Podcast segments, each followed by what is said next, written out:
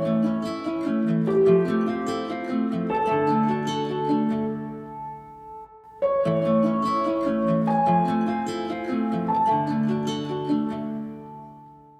Slovenské pôrodníctvo a zda ešte nikdy nečelilo toľkej kritike ako v posledných rokoch. V médiách zaznievajú skúsenosti žien z našich pôrodníc, iniciatívy a občianske združenia reagujú na problémy, s ktorými sa matky stretávajú a realitu so všetkými jej negatívami opisujú aj knihy či dokumentárne filmy. Aj preto sa dnes čoraz intenzívnejšie ozývajú hlasy, ktoré volajú po humanizácii slovenského pôrodníctva. Počúvate Medzi nami podcast denníka ZME a jeho sériu s názvom Prvé.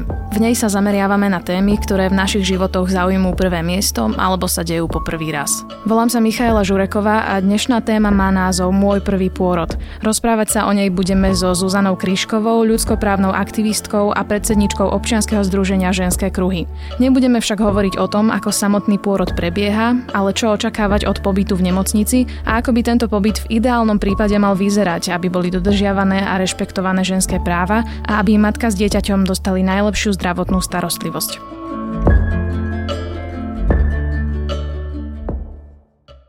Pani Krišková, ak si porovnáme súčasnosť s minulosťou, mohli by sme povedať, že dnes si od pôrodnej starostlivosti dovolíme vyžadovať viac než kedysi. Vieme, že máme práva, chceme, aby boli dodržiavané, no pre niektorých však stále ide len o akýsi rozmar. Prečo je vlastne potrebné sa rozprávať o právach žien pri pôrode? Musíme si uvedomiť, že keď hovoríme o právach žien pri pôrode, tak hovoríme o ľudských právach žien. To znamená, že žena je v podstate autonómna ľudská bytosť a tieto svoje práva nestráca tým, že sa stala tehotnou. No a keď sme hovorili o nejakom porovnaní minulosti a súčasného stavu, aj to, čo ste hovorili v úvode, že stále viac a viac ženský hlas zaznieva, tak v predchádzajúcich obdobiach bolo veľmi ťažké vôbec dostať sa do nejakého verejného priestoru a tieto hlasy boli tak vyčlenované do nejakého súkromia alebo nejaké neformálne fóra, nejaké internetové diskusie. No a čoraz viac máme vlastne my ženy možnosť sa, sa prepojiť a umožňuje nám to práve, práve vlastne sociálne siete. A na to, aby ženy zdieľali svoju skúsenosť, je potrebné vytvoriť aj bezpečné prostredie. To znamená, že ak sa cítite posudzovaná, odsudzovaná, ak vaša skúsenosť je bagatelizovaná, tak oveľa ťažšie sa vám bude o nej rozprávať. No a preto je dôležité hovoriť o ľudských právach, lebo je to jazyk, ktorý nám umožňuje pomenovať jednotlivé skúsenosti žien nejakým spoločným jazykom. To, lebo každá táto skúsenosť je unikátna, každý porod je iný. Ale vlastne tie aspekty, ktoré sa tam diali, tak vieme ich nejako nazvať. A ženy predtým možno nemali ten tento jazyk. Ja som ho teda určite nemala. A okrem toho, že nám to umožňuje povedať, že, že som sa cítila zle, keď na mňa 20 ľudí pozeralo, vieme dnes povedať, že to bola strata ľudskej dôstojnosti. Ale zároveň ten ľudskoprávny jazyk alebo tieto ľudskoprávne rámce nám dávajú aj akýsi návod na to, ako by to malo vyzerať. A oni nie sú iba nejaké teoretické právne koncepty, ale oni vlastne sú prepojené alebo priamo aj vychádzajú z medicínskych štandardov, odborných štandardov. Takže nie je to niečo, nie je to nadštandard, nie je to bonus. Je to proste naozaj taký absolútny základ, ktorý by mal byť vlastne dodržaný vždy. Ženské kruhy a taktiež Združenie občan demokracia a zodpovednosť vlastne robili monitoring a výskum ohľadom dodržiavania týchto práv v nemocniciach. Zjednodušene by sme mohli povedať, že Výsledkom bolo, že porušenia sa vyskytli v každej fáze od príchodu ženy do pôrodnice až do konca hospitalizácie. Vedeli by ste zhrnúť tie najzávažnejšie porušenia, ktoré sa ukázali? A je veľmi ťažké hovoriť alebo nejak vyberať nejaký rebríček, pretože každá sme iná a každá máme nejakú inú citlivosť na to, čo je pre nás dôležité. A to, o čom môžeme hovoriť, je možno nejaká miera alebo intenzita týchto porušení. Ja by som nebola taká teoretická, skúsim konkrétny príklad. Ale ešte predtým by som povedala, že tie jednotlivé práva o ktorých hovoríme, to nie sú také škatulky, že bude to to alebo to, ale oni sa navzájom prelinajú. Čiže jedna, jedna vec, jedna udalosť môže sa dotknúť viacerých práv. A teraz poviem ten príklad. Povedzme, že žena je po porode a idú sa jej šiť nejaké e, poranenia, ktoré vznikli. Ak ona nedostane informáciu o aké, aké, akého rozsahu sú tie poranenia, dochádza k porušeniu práva na informácie.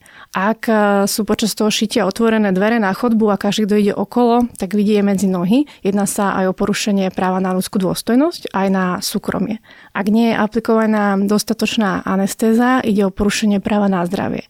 Ak tá miera intenzity bolesti, ktorú žena zažíva, je nesmierna a ešte napríklad je pritom nejaký slovný slovné obťažovanie alebo nejaké bagatelizovanie bolesti, prípadne vyhražanie, tak to už by sme mohli hovoriť potom aj o krutom neľudskom zaobchádzaní, prípadne až mučení. Čiže ako môžete vidieť, jeden príklad sa dotýka mnohých tých práv. A, a veľmi dôležité je práve to právo na, na informácie, právo rozhodovať ako keby o sebe, o svojom tele. Boli toto veci, s ktorými sa vaše respondentky e, stretávali často? A, áno, predovšetkým to uh, právo na informácie tak eh, to pocitovali všetky ženy a akutný nedostatok informácií. Či už pred porodom, počas porodu po porode. A takisto, keď sme skúsili osloviť vlastne nemocnice aktívne, či už tým, že sme poslali listy ako ženy alebo ako občianske združenie, tak bolo veľmi ťažké sa vlastne dostať k informáciám, ako tá starostlivosť v tej porodnici prebieha, čo sa tam deje. No a samozrejme, keď nemáte informácie, tak sa veľmi ťažko môžete rozhodovať.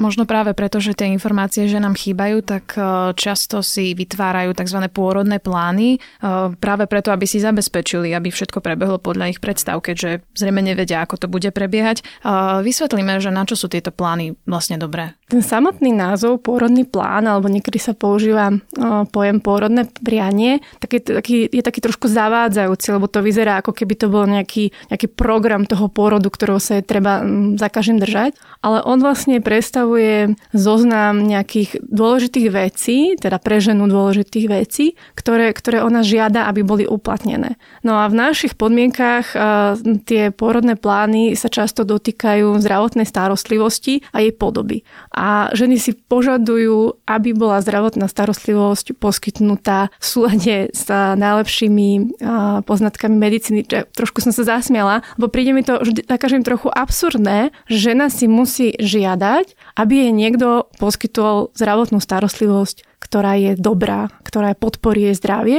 a musí sa brániť starostlivosti, ktorá ju poškoduje. A teraz poviem príklad. Napríklad separácia matky a dieťaťa po porode. A žena si to neželá a želá si, aby dieťa bolo položené do kontaktu kože na kožu okamžite po porode a zostalo tam nasledujúce povedzme dve hodiny. A je to niečo, čo by malo byť samozrejmosť. To, je, to by malo byť v každej nemocnici tak, ako keď sa idú vysterilizovať nástroje pred operáciou, tak táto starostlivosť by mal byť absolútny štandard. To by ste si nemali žiadať tak ako by som si nenapísala, že prosím vás, umýte si ruky, vystrezujte nástroje, tak by som si nemala písať, dajte mi dieťa do kontaktu koža na kožu. A niekedy je tým pôrodným plánom vyčítané, že sa na seba podobajú ako vajce vajcu, že sú stiahnuté z internetu, že um, ženy si tie pôrodné plány odpisujú jedna od druhej. No áno, pretože keď uh, všetky ženy požadujú rovnaký typ starostlivosti a požadujú starostlivosť, ktorá im napríklad umožní slobodnú voľbu polohy, tak potom sa niečo čudovať, že sú, že sú tie plány rovnaké. A miesto toho, aby tie nemocnice na to zareagovali a vytvorili teda systém, kde si tu tie ženy nebudú musieť žiadať a budú si žiadať nejaké detaily, ktoré, ktoré mm, sú pre ne dôležité, tak ženy si naozaj musia vypisovať e, doslova niekedy prepisujú štandardy VHO, ktoré si žiadajú, aby, aby boli dodržané. S akou odozvou sa vlastne stretávajú od lekárov, keď si prinesú tento pôrodný plán? Rôznorodou.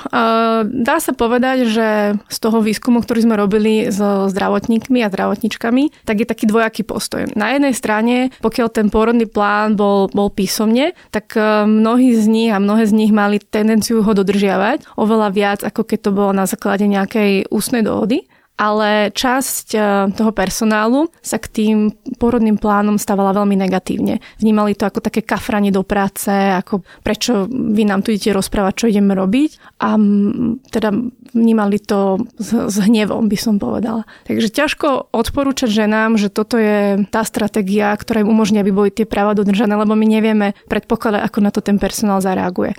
Môžeme im akorát povedať, že je to ich právo a zároveň, pokiaľ si uh, tento pôrodný plán ženy pripoja a k informovanému súhlasu a napíšu, že ten informovaný súhlas je platný len s môjim pôrodným plánom alebo pôrodným prianím a má prednosť vlastne pred tými ustanoveniami, ktoré sú v tom tlačive napísané, tak vlastne je to aj právne záväzný dokument, ktorý, na ktorý by mali vlastne všetci prihľadať mali by tú ženu rešpektovať. A teda je priania. No, tento informovaný súhlas, to je podľa mňa veľká téma v našom zdravotníctve. Prečo si stále mnohí lekári podľa vás myslia, že ide iba o nejaký rutinný podpis a čo všetko vlastne by ten informovaný súhlas mal zahrňať?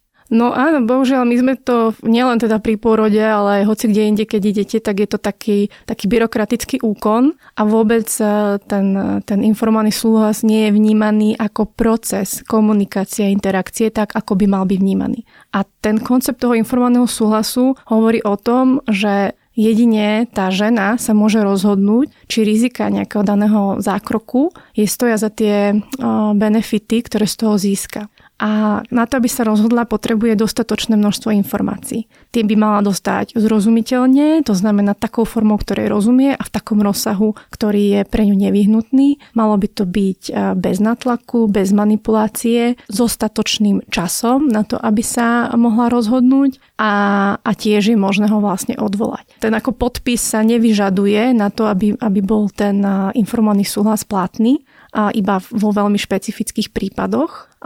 Napríklad e, operácia s anestéziou, to je taký zákonom stanovený úkon, pri ktorom sa vyžaduje podpis, ale inak sa podpis nevyžaduje a dokonca to nemusí byť ani nejaké formalizované áno, súhlasím. E, napríklad povie vám zdravotná sestra, že potrebujem vám zmerať tlak, vy si vyhrniete rukáv a ukážete jej ruku, čím dávate jasne najavo, že teda s tým daným úkonom súhlasíte.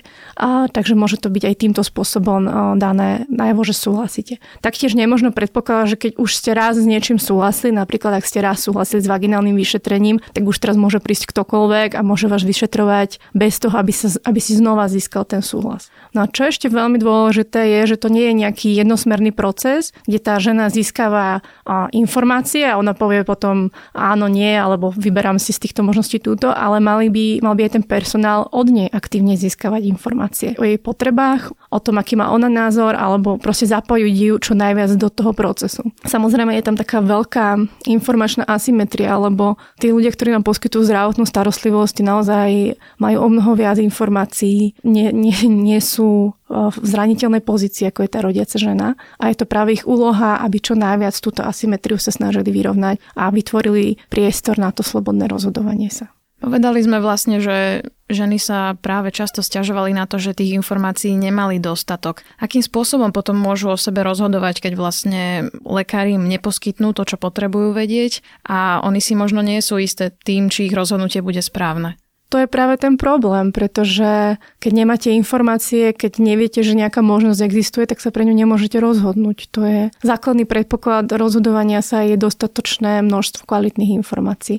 A pokiaľ je to čo najviac možné získať tie informácie ešte pred pôrodom a nezískavať ich počas nejakej kontrakcie. Takisto vlastne aj to rozhodovanie, aby bolo na jeho vytvorené podmienky. Ak niekto získava súhlas počas vaginálneho vyšetrovania, tak to nemôžeme považovať za informovaný súhlas, pretože tá žena sa nachádza v extrémne zraniteľnej pozícii a pýtať si o nej súhlas niečím, keď má niekto v ruku v jej je naozaj ako nepripustné. Čiže vytvoriť tie podmienky na to rozhodovanie a aj tie informácie, aby boli dostupné. Čo v prípade, že ide o nejaký akutný zákrok, aj vtedy sa vyžaduje informovaný súhlas? Áno, aj vtedy sa vyžaduje informovaný súhlas, pokiaľ samozrejme nie je to len taká situácia, kedy ho nemožno získať, ale ho možno predpokladať, vtedy sa nevyžaduje. Napríklad, keď vám niekto dostane infarkt, tak si ho nebudete od neho pýtať súhlas, že prosím vás, môžem vás zachrániť. No predpokladáte, že asi áno, keď tam tá žena prišla do tej, do tej nemocnice. Ale štandardy pamätajú aj na také situácie, ktoré sú urgentné a pri ktorých je časová tieseň a nie je možné dávať e, nejaký veľký priestor na, na informovanie, vyslovene a čakať. A je predpoklad predpoklad, že personál bude musieť viac komunikovať sám medzi sebou než so ženou. No a na takéto situácie by tam mal personál medzi sebou vyčleniť jednu osobu, ktorej úlohou bude práve to informovanie, či už tej rodiacej ženy alebo povedzme jej partnera. Takýto príklad urgentnej situácie môže byť, neviem, masívne krvácanie alebo resuscitácia novorodenca. Takže ani tieto situácie nie sú ospravedlnením neinformovania. Dnes často počúvame príbehy aj o tom, že pobyt v nemocnici je pre ženy veľmi stresujúci. Vieme však, že čerstvé matky potrebujú pokoj a bezpečie a nie neustále vyrušovanie. Ako by to malo vyzerať podľa správnosti v tých nemocniciach? Tak e, určite by, by mali ženy mať naozaj naplnenie svojich fyziologických potrieb. Hej. To znamená, že mali by mať umožnené, aby mali dostatok spánku, čiže nevyrušovať ich s každou vecou, že aby tam neprišli tri upratovačky a každá práce niečo iné. Jedna vizita, druhá vizita, tretia vizita, štvrtá vizita, ale čo najviac vlastne eliminovať množstvo takých ľudí, ktorí tam len prichádza, neviem, pani fotografka, ktorá vám núka uh, nejaké fotky vášho dieťaťa. Čiže aby mala žena možnosť sa vyspať, aby mohla mať e, možnosť byť v kontakte kože na kožu so svojim dieťaťom, teda aj počas po tom porode.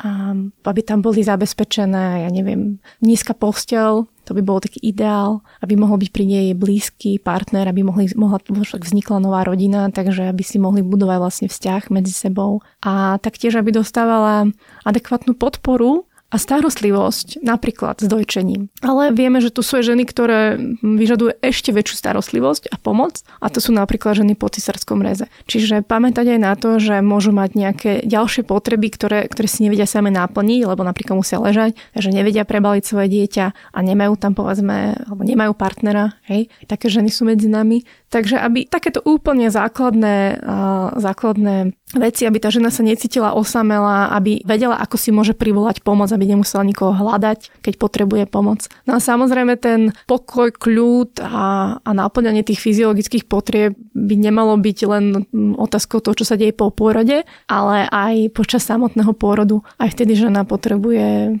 ticho, kľud, ideálne prítmie, aby nebola zima, aby naozaj e, mala nejaké, nejaké priateľské prostredie, v ktorom rodí, lebo pôrod je v podstate fyziologický proces a dochádza tam množstvo hormonálnych procesov a my ich vieme, a ako sú názvom poprepájané a vieme, ako ich môžeme podporovať alebo vieme, ako ich môžeme narušiť. A to, čo narúša tieto procesy, sú práve také ostré svetlo, hluk, e, pocit e, ohrozenia, strach alebo taká osamotenosť, to, že sa cíti žena pozorovaná a tak ďalej. Čiže keď toto odstránime a dáme do centra to, aby tá žena mohla porodiť čo najlepšie, tak tam dostaneme uzavretú miestnosť, ktorá má nejaké závesy, ktoré si viete zaťahnuť. A máte tam pri sebe blízku osobu, máte si kde sadnúť, máte si kde láhnuť, a nie je vám zima, čiže máte tam nejaké deky alebo je tam príjemná teplota v tej miestnosti a je tam s vami porodná asistentka, ktorá sa o vás stará, ktorá vás zapája do nejakého rozhodovania, aj keby napríklad sa menila smena, tak predstaví vám tú ďalšiu osobu a v podstate cítite sa bezpečne, cítite sa príjemne, cítite sa um, nepozorovaná. Myslenie, že, že nikto sa o mňa nestará, ale nie som ako keby vystavená cudzím ľuďom. No hovoríme ale o tom, ako by to malo vyzerať štandardne, lenže práve to, čo ste spomenuli, je v mnohých nemocniciach skôr tým nadštandardom a je skôr raritou, ak žena má izbu sama pre seba, v ktorej má naozaj ten pokoj a relax a prítmie a vlastnú pôrodnú asistentku. Áno, a dokonca aj v tých nemocniciach, ktorých majú, povedzme, tú možnosť mať tam samostatnú izbu, aj tam nie vždy dbajú na to súkromie a rôznym spôsobom nechávajú otvorené dvere a podobne. Áno, v súčasnosti je to tak, že nie všetky porodnice majú vytvorené tieto stavebné úpravy tak, aby mohli úplne dodržiavať to súkromie napríklad, ale vidno, že v niektorých ani len sa o to nesnažia. Ak máte v jednej miestnosti dve porodné kreslá, medzi ktorými nie je ani žiadna plenta, tak vidíte, že vlastne ten systém ani, ani nerozmýšľa nad tým, že by chránil aspoň minimálne súkromie tých žien. No a taktiež aj pokiaľ už sú teda rozdelené aspoň nejakou plentou, nejakým závesom, tak častokrát uh, nie je dôsledne zaťahovaný a podobné veci. Čiže ten personál by mal začať rozmýšľať spôsobom, že ako aj v tých ťažších podmienkách, ktoré majú, aby čo najlepšie dodržiavali práva tej ženy a napríklad to právo na to súkromie. Takže ak je tam záväz, tak ho budú zaťahovať, ak sú tam dvere, tak budú ich zatvárať a tak ďalej. Ženy si pred pôrodom často zistujú aj rôzne parametre o nemocniciach a pôrodniciach, do ktorých chcú ísť rodiť. Jedným z nich je aj slobodná voľba polohy. Ako je to u nás v tomto prípade? Slobodná voľba polohy by mala byť štandardom počas celého pôrodu, to znamená aj vtedy, keď žena prežíva prvú dobu pôrodnú, to znamená ešte len sa krčok maternice otvára, ale aj druhú dobu pôrodnú tedy keď už dochádza k samotnému tlačeniu. My žijeme v takej kultúre, kde to samotné vytlačenie toho bábetka vnímame ako niečo veľmi krátke. To trvá 10-15 minút. A tento obraz máme v hlavách a takto si myslíme, že takto to vyzerá. Ale keby sme tomu nechali voľný priebeh, tak by sme zistili, že prvorodička by, by porodila pravdepodobne za nejakú hodinu až dve aktívneho tlačenia. A keď si povieme, že dve hodiny by som mala zostať v nejakej polohe, čo povedzme, že ženy niekedy hovoria, že aj mi dovolili, aby som rodila v akej polohe chcem, ale ja nakoniec som aj tak skončila na chrbate. No ale keď za 15 minút nestihla porodiť, no samozrejme, že to sa nedá, hej, fyziologicky to ako keby pomaly až nie je možné, aj keď môžu byť niektoré ženy, ktoré veľmi rýchlo porodia, ale väčšina žien proste rodí dlhšie. Takže tá slobodná voľba polohy by je malo byť umožnené teda aj počas toho samotného tlačenia. No a teraz ťažko si viem predstaviť, že by na nejakom kresle niekto robil nejaké akrobatické kúsky a menil tam polohu z kľaku do čupu a z čupu na bok a podobne. Čiže treba mať na to vytvorené podmienky, kde sa tá žena opäť bude cítiť bezpečne, povedzme na zemi, že nemáte kam padnúť. No a teda to, čo o, nemocnice hovoria, že ponúkajú, tak je voľba polohy v podstate na pôrodnom kresle a máte na výber nejakom láhu, pololahu, čo v podstate nie je rozdiel, že či máte plecia trošku vyššie alebo nižšie, stále je vlastne tá panva v tej najmenej vhodnej pozícii, vtedy, keď je ten mm, otvor najmenší až o 30% menší, ako keď ste napríklad v polohe na štyroch. A táto nevhodná poloha potom môže viesť ďalším a ďalším komplikáciám. A preto napríklad aj Medzinárodná federácia pre ginekologiu a pôrodníctvo, Svetová zdravotnícká organizácia a mnoho ďalších odborných organizácií vlastne hovoria, že by mali byť ženy povzbudzované k tomu, aby si slobodne vybrali tú polohu, v ktorej budú, budú rodiť. Takže zatiaľ tie ženy, ktoré porodili v iných polohách, ako, ako na kresle a v polohe na chrbte, alebo teda keď ich panva bola na tej podložke pricapená, tak e, to bolo buď e, náhoda, alebo to bolo na základe nejakej veľkej snahy a nejakého vyjednávania a že našli osobu z personálu, ktorá ich bola ochotná podporiť v tejto voľbe. Ale že by to bol nejaký štandard, že prídete niekam a porodná asistentka alebo lekár, lekárka vás začnú pozbudzovať, že nie, nie, radšej poďte skúsiť nejakú inú polohu, to zatiaľ nemôžeme o tom hovoriť. Hovoríme však práve o tom, že ide doslova o porušovanie štandardov, porušovanie tej správnej zdravotnej starostlivosti. Ako k tomuto vlastne pristúpiť, lebo ženám tým vlastne hovoríme, že si musia tú slobodnú voľbu polohy vybojovať. Áno, v podstate, že nám hovoríme, že ak chcú, aby boli ich práva dodržané, tak musia preto niečo ako keby urobiť, musia vyvinúť nejakú snahu. Čo mi príde absurdné, aby sme toto od žien očakávali, že v čase, keď oni by sa mali sústrediť na pôrod a na same seba a by si ešte mali všímať nejaké aspekty, či sú ich práva dodržiavané a či je ich zdravie podporované. Toto mi príde skôr ako taký systémový problém a na to nadviažem ďalšou otázkou. V publikácii Ženy Matky tela 2 hovoríte o systémovom porušovaní ľudských práv žien v pôrodniciach. Osobne som sa stretla aj s názormi, že ide o nejakú poplašnú správu, na základe ktorej to vyznieva, ako by to v našich nemocniciach bolo doslova nebezpečné, hoci mnohé rodičky si od prinášajú v zásade pozitívnu skúsenosť. Súvisí to podľa vás aj s tým, že si najmä neuvedomujú, v akých oblastiach boli ich práva porušované?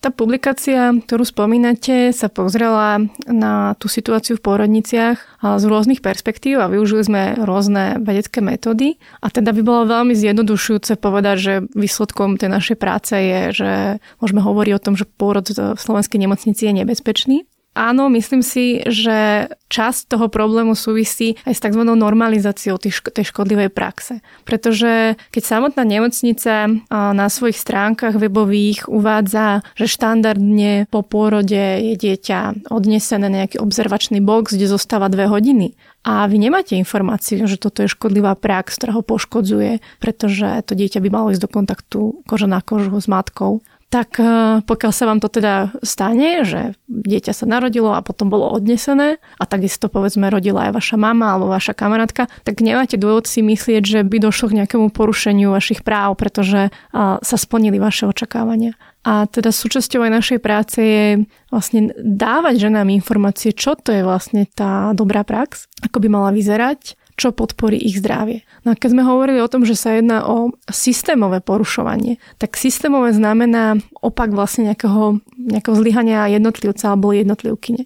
A ako som už hovorila, ten príklad, keď máte tú pôrodnú sálu, v ktorej máte dve kresla vedľa seba a medzi nimi chýba plenta, tak je jasné, že ten systém a na to nedbal, aby tam bolo dodržiavané súkromie. Že to nie je zlyhanie jednotlivca, ktorý zabudol zavrieť dvere to je systémová vec. A takýchto vecí je tam množstvo. Hovoríme v zásade o tom, že ide o nejaké e, systémové problémy, s ktorými sa ženy stretávajú v zásade celoplošne. Znie to však priam až tak e, zúfalo. Čo sa s tým dá urobiť? Jednotlivec to zrejme nezmení. Rodiaca žena to určite nezmení. Ona, keď prichádza do porodnice, ona sa musí sústrediť na svoj porod a môže voliť iba nejaké stratégie, aby, si, aby dosiahla čo najlepšie naplnenie svojich predstav a potrieb. Ale ona nie je to aktérkou, ktorá môže urobiť nejakú zmenu systému. To, čo by mohlo pomôcť zmeniť ten systém alebo prispieť k tej zmene, je práve nejaká spoločenská požiadavka tej zmeny a vlastne prestať tolerovať e, tú škodlivú prax a nevytvárať obraz o tom, že to je dobré už povedzme nejaký ilustračný obrázok, ktorý máte v novinách, ak e, začne zobrazovať e, kontakt koža na kožu ako štandard, tak sa nám to postupne ako keby dostane pod kožu a budeme toto považovať za štandard, kdežto teraz, keď považujeme za štandard uh, rád babetiek zabalených ako malé vianočky, ktoré sú naukladané na vozíku, tak nemôžeme očakávať, že tá požiadavka tej spoločnosti bude iná a bude požadovať nejakú zmenu. A potom sú tu rôzne advokačné aktivity, ktoré robí aj naše občania občianské združenie a tým sa vlastne vytvára tlak na vládu a teda na štát, ktorý, ktoré majú práve tú zodpovednosť a ktoré sa zaviazali, že napríklad budú podporovať dojčenie, ale takisto im vyplýva z mnohých iných medzinárodných e, dohôd, že vlastne budú dodržiavať tie ľudské práva žien a práve preto ten ľudskoprávny jazyk a tie ľudskoprávne rámce nám dávajú nejaké ďalšie možnosti, ako by sme mohli dosiahnuť tú zmenu. Na začiatku som hovorila práve o tom, že tá kritika slovenského pôrodníctva trvá už v podstate niekoľko rokov. Zhruba pred rokom ju tak masívne otvoril aj dokumentárny film Zuzany Límovej Zrejme je to však ešte problematika, ktorú potrvá vyriešiť. Možno ešte ďalších niekoľko rokov. Čo myslíte vy? Keby som mala kryštálovú guľu, tak asi by som vedela lepšie odpovedať ako teraz. Um, je to naozaj dlhodobý proces. Uh, neviem, aké presné kroky musíme urobiť, aby sme tú zmenu dosiahli. Nikto to nevie. To, čo môžeme robiť, je stále vlastne požadovať uh, po tých kompetentných, aby prevzali tú zodpovednosť a vykonávať nejakú verejnú kontrolu a dohľad nad tým, tými, um, ktorí vykonávajú tú zdravotnú starostlivosť. Môže tam byť aj taký ten osobný aktivizmus, že ženy budú čoraz jasnejšie artikulovať svoje potreby a takisto budú hovoriť, čo sa im stalo a s čím neboli spokojné. Lebo aj podanie tej spätnej väzby je veľmi dôležité, aj keď väčšina tých stiažností povedzme končí tým, že sa nič nestalo alebo nie, nie je vyriešená k spokojnosti tej ženy. Aj tak je to nejakým spôsobom veľmi dôležité, aby sa tie ženy ozývali. Takže toto, toto môže byť niečo, ako, ako môžeme prispieť tej zmene a ako rýchlo bude, či, či to bude pár rokov, či to bude viac ako pár rokov, to si netrúfnem odhadnúť. Sú nejaké krajiny, ktoré by nám mohli byť inšpiráciou? A áno, napríklad e, Kanada povedzme, dokázala veľmi rýchlo, za veľmi krátky čas zmeniť celý svoj systém. Behom pár rokov vlastne vybudovali nové, novú vlastne profesiu, ktorá tam dovtedy chýbala, porodných asistentiek a vytvorili smernice, vytvorili nové možnosti pre ženy, kde rodiť. Taktiež severské krajiny prešli nejakou transformáciou, kde zase naopak tá tradícia tých porodných asistentiek bola veľmi dlhodobá a bol, nikdy neprišli vlastne o to svoje postavenie. Že vidíme príklady z rôznych krajín, kde došlo k nejakej zmene a tie cesty nie sú vždy rovnaké. Takže myslím si, že máme sa čím inšpirovať a, tá zmena nemusí trvať zase až tak dlho, ale zároveň môže trvať dlho. Ťažko povedať, ako to dopadne v našom prípade. Tu by možno niektorí argumentovali tým, že slovenské zdravotníctvo a financie, ale zase asi treba povedať aj to, že viaceré z tých zmien, o ktorých sme sa tu rozprávali, sa dajú implementovať aj bez nejakých väčších finančných nárokov. No v prvom rade si musíme uvedomiť, že to, čo sa teraz deje, tak to nás tiež niečo stojí. To nie je zadarmo. A tie ženy majú rôzne následky po porode, deti si odnášajú nejaké následky. Vieme, že už v pol roku viac ako polovica detí nie je dojčených, čo má dopady na ich ďalšie zdravie. Čiže zdravie tej populácie nie je také, aké by mohlo byť. A to samotné nám odčerpáva tie finančné prostriedky. Ak by sme investovali financie do zmeny, tak ono sa nám to vráti podobe vlastne lepšieho zdravia a ušetrených finančných prostriedkov. Môžeme o tom rozmýšľať aj v týchto na medziach ale zároveň áno, množstvo vecí si nevyžaduje nejaké veľké finančné investície, napríklad pozdraviť, predstaviť sa a zatvoriť dvere a tak ďalej. To sú, to sú veci, ktoré nepotrebujú až taký veľký finančný input. Ale to najťažšie v podstate, čo je potrebné zmeniť, tak to sú postoje tých ľudí, ktorí pracujú v zdravotníctve, aby oni začali vnímať vlastne ženy ako autonómne bytosti, ktoré rozhodujú o sebe a celá tá starostlivosť, aby začala byť centrovaná na tú ženu a ten celý ten systém sa okolo nej začal vytvárať a nie, že ona prichádza do nejakého systému, ktorý je nastavený nejakým takým fabrikovitým spôsobom, nejaké továrne, že tu idete do jednej miestnosti, tam sa udeje niečo, potom vás presunú do druhej miestnosti, tam sa udeje niečo a do tretej miestnosti tam sa udeje niečo a každý z tej miestnosti je nejaká iná osoba, ktorá má na starosti niečo iné a vy takto prechádzate tým procesom, až kým neodídete teda z tej nemocnice nemocnice. To je veľmi stresujúce pre ženu, nie je to dobré ani pre ňu, ani pre dieťa. A jediné, pre koho je to dobré, je pre ten systém samotný, ktorý si to takto nastavil. Takže toto, keď zmeníme, keď tieto postoje sa nám podarí zmeniť, tak potom tá zmena by mohla nastať oveľa rýchlejšie, než si možno vieme teraz predstaviť. Uzavrime túto tému otázkou, ktorá možno budúcim matkám príde asi tá najkľúčovejšia a to je, že ako sa majú vlastne postaviť k všetkým týmto informáciám, ktoré sme práve povedali. Čo majú spraviť, ak chcú porodiť dobre, bezpečne, v rešpektujúcom prostredí. To je ťažká otázka, lebo nerada hovoríme ženám, že čo majú robiť, pretože každý im to hovorí, že urobte to urobte hento. A na druhej strane chcela by som im povedať o tých možnostiach, o ktorých ja viem, opäť hovorím, o ktorých ja viem, to znamená, tých možností môže byť viac. Tie možnosti, ktoré ženy majú, tak jedna z nich je, povedzme, že sa vôbec o to nebudú zaujímať, ale predpokladám, že tie ženy, ktoré počúvajú tento podcast, tak tie patria práve do tej druhej skupiny, ktoré sa o tú tému zaujímajú. Tie ženy, ktoré sa nezaujímajú, to je takisto voľba a je to voľba, ktorá je v poriadku a nejako by som mu neodsudzovala. No a pre tie, ktoré chcú vedieť a chcú získavať nejaké informácie, tak im môžem povedať, že čím viac informácií, tým viac možností majú, nejakých stratégií. Takže zistiť si informácie, čo je to v prvom rade, čo je to tá dobrá prax, čiže čo by som mohla chcieť sama pre seba, čo mi najviac podporí zdravie, čo je dobre pre mňa a pre moje dieťa. To je taký prvý set. Uh, druhý set informácie je, že aké sú moje práva, čo by mal byť štandard, čo by som uh, mohla požadovať. No a potom ďalší set informácie je, že ako to chodí v tej pôrodnici, ktorú mám vyberať alebo ktorú mám možno že najbližšie a hľadať v rámci toho zariadenia, ktoré si vyberiem niekoho, kto ma podporí v tých mojich voľbách a v tom, čo ja hovorím, že sú moje potreby ak táto cesta sa ukáže, že nebude fungovať, tak môže tá žena vyhľadať nejaké iné zariadenie a môže povedzme vycestovať za ním alebo iné miesto porodu môže si vybrať. Samozrejme tie možnosti sú limitované ako keby aj tými prostriedkami, aké, aké žena má k dispozícii.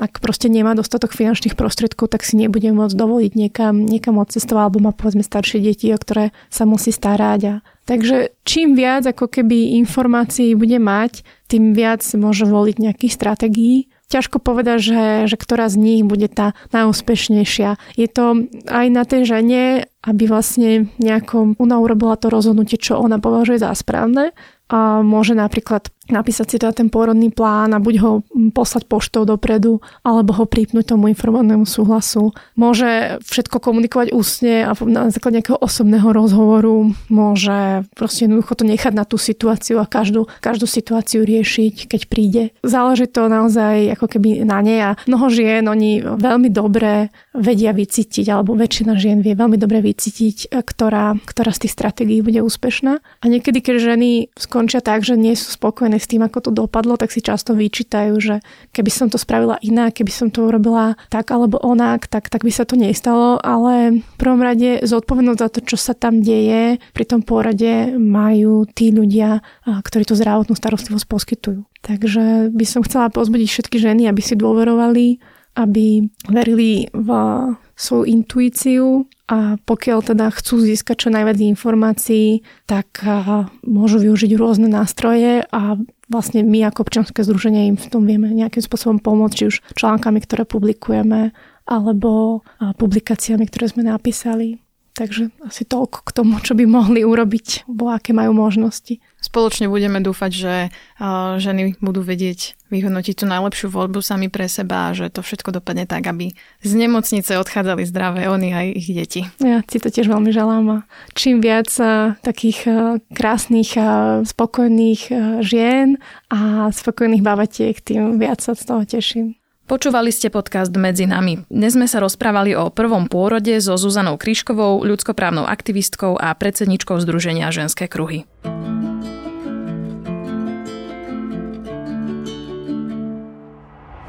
Podcast Medzi nami a jeho séria prvé vychádza každý týždeň v útorok. Odoberať ho môžete vo svojej podcastovej mobilnej aplikácii na platforme Google Podcasty, Apple Podcasty a Spotify. Všetky diely nájdete aj na webe sme.sk lomka medzi nami. Podcast môžete aj ohodnotiť. Ak nám chcete poslať pripomienku, pridajte sa do podcastovej skupiny denníka Sme na Facebooku alebo nám napíšte e-mail na žena.sme.sk. Moje meno je Michála Žureková a na tvorbe podcastu sa podielali aj Matej Ohrablo a Denisa Žilová.